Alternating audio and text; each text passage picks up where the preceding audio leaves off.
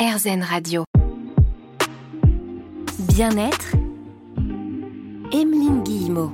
Chaque semaine sur RZN Radio, on prend le temps ensemble d'expérimenter différents outils, différentes choses qui peuvent nous permettre d'améliorer notre quotidien, de faire en sorte que l'on se sente un petit peu mieux, voire au top, pourquoi pas.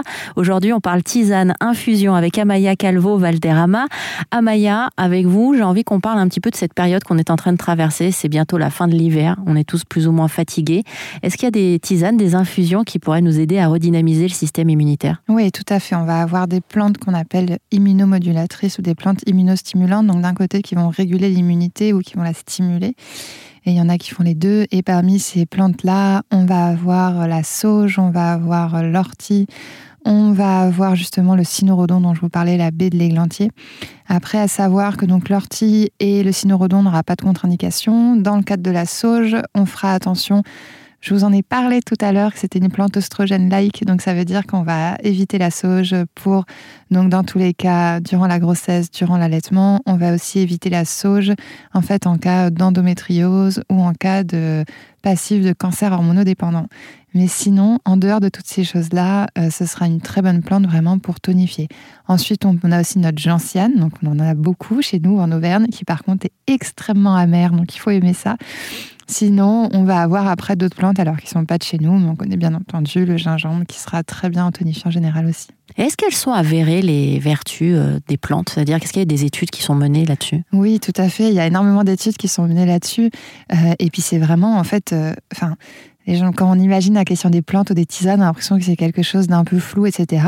Mais c'est de la chimie verte, en fait. Hein. C'est euh, quelque chose de très euh, basique. Hein. C'est des principes actifs euh, qu'on a et qui ont des propriétés. Et dans le cadre, en fait, de l'allopathie et donc de la médecine plus conventionnelle avec les médicaments, en fait, c'est certaines de ces principes actifs qui sont isolés. Donc aujourd'hui, on sait, et en fait, des études, on en a dans beaucoup, beaucoup de pays. En France, il y en a qui sont faites un peu plus frileux. Encore, on est un peu à la traîne sur cette partie-là, herboristerie, plantes médicinales.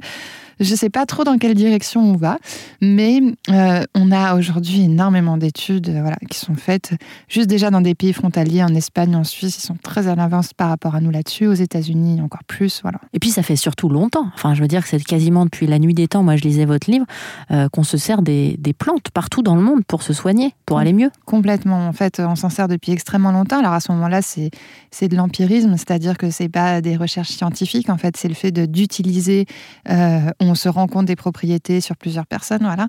Mais c'était très intéressant, par exemple, quand je travaillais à Cuba, je travaillais dans des réserves naturelles où euh, on était parfois donc d'un point et d'un autre de l'île et je faisais tous les questionnaires pour euh, recenser un peu donc toutes les plantes qu'ils utilisaient et euh, les propriétés qu'elles avaient. Et donc, il me disait, en fonction, donc dans chaque zone, il me donnait donc leurs plantes avec leurs noms communs, donc fallait retrouver parce qu'ils n'avaient pas les mêmes noms en fonction des mêmes lieux, et des propriétés qui étaient utilisées. Et à la fin, en fait, quand on a fait tout le résumé de tout ça, 9 plantes, 9 cases sur 10, en fait, c'était les mêmes propriétés qui étaient utilisées, mais eux, ils n'avaient pas d'utilisation scientifique ou quoi que ce soit de connaissance. Euh, de part et d'autre de l'île sur des plantes sans qu'ils aient en fait euh, discuté entre eux directement. Et en fait, c'était parce que, euh, alors c'était souvent, c'est des passations entre femmes souvent, mais parce que en fait, leur mère, leur grand-mère, etc., utilisaient ces plantes comme ça et eux, ils savaient en fait. Et d'ailleurs, souvent, les plantes, le nom qu'ils donnaient aux plantes était le nom de la propriété. Enfin, voilà, c'était, il y avait le quitadolol qui était une plante en fait qui est simplement l'idée de retirer la douleur. Voilà. Et en fait, ils connaissaient très bien l'utilisation des plantes. Alors vous parlez de ces plantes euh, médicinales, des infusions que l'on peut faire. C'est souvent sous forme de cure. Est-ce qu'il y a des restrictions? On peut en boire toute la journée ou non? Faut faire attention. Bah, en fait, ça dépend de quelle cure on est en train de faire. Si on est en train de faire une cure tonifiante, par exemple, où vous allez mélanger, de l'églantier, de la sauge et de l'ortie, en fonction des sensibilités de chacun, je vous déconseille de le prendre après 18 heures parce que c'est quand même tonifiant. Il faut se rendre compte qu'il y a des tisanes qu'on peut prendre à la place d'un café. Enfin, va vraiment avoir des tisanes tonifiantes. Si par exemple on est sur une cure euh, pour les reins plutôt diurétique ou une cure détox, où on va faire travailler euh, les reins, mais aussi euh, le foie, les intestins, la peau, nos poumons, qui sont tous nos organes émonctoires qui vont éliminer les toxines, bah à ce moment-là, je vous déconseille aussi de le prendre avant le coucher, parce que sinon vous allez vous réveiller toute la nuit. Si ensuite on est sur une cure plutôt apaisante, on va pouvoir en prendre, on va juste bouger un peu entre ce qu'on prend la journée et le soir, parce qu'en fait on a ce qu'on appelle les plantes sédatives du système nerveux central et les plantes anxiolytiques, donc ils vont travailler sur la question du stress et de l'anxiété. Après, on a nos plantes hypnotiques, qui sont celles qui permettent d'induire le sommeil, c'est autre chose.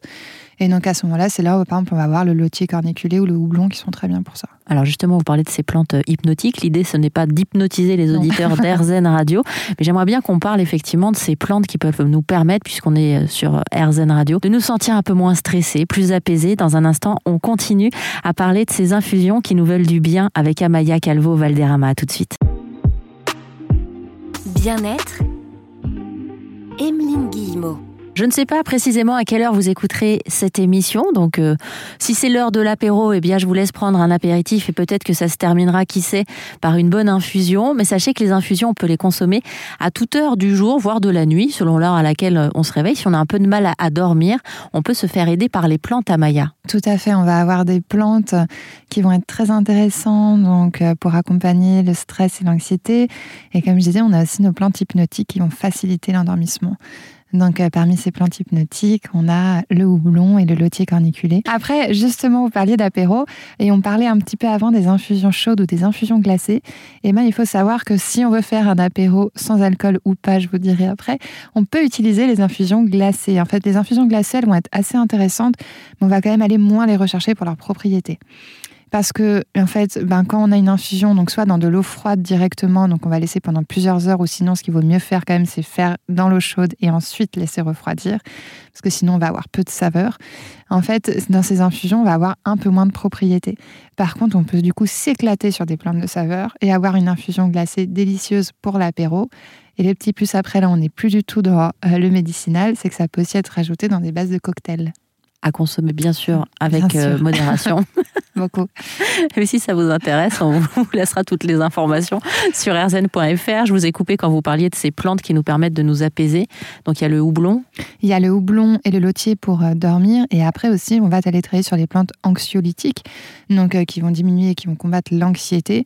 Et ça va toujours dépendre aussi, en fait, le principe après. Alors là, on peut en parler pendant des heures, donc je vais essayer de rester un peu synthétique.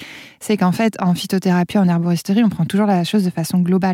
Donc, on va vouloir faciliter l'endormissement, ok, mais est-ce que ces problèmes d'endormissement, ils viennent soit de la sphère nerveuse, donc de choses de stress et d'anxiété, comme c'est le cas très souvent, et à ce moment-là, on va aller chercher des plantes de cette sphère nerveuse, ou est-ce que ça vient aussi d'autres dérèglements qu'on a à l'intérieur? Est-ce que ça peut venir de dérèglements hormonaux, on sait, nous les femmes, en fonction du moment du cycle, on peut avoir des difficultés aussi à l'endormissement, donc il va falloir travailler en plus là-dessus. Est-ce que ça vient de la sphère hépatique avec le foie?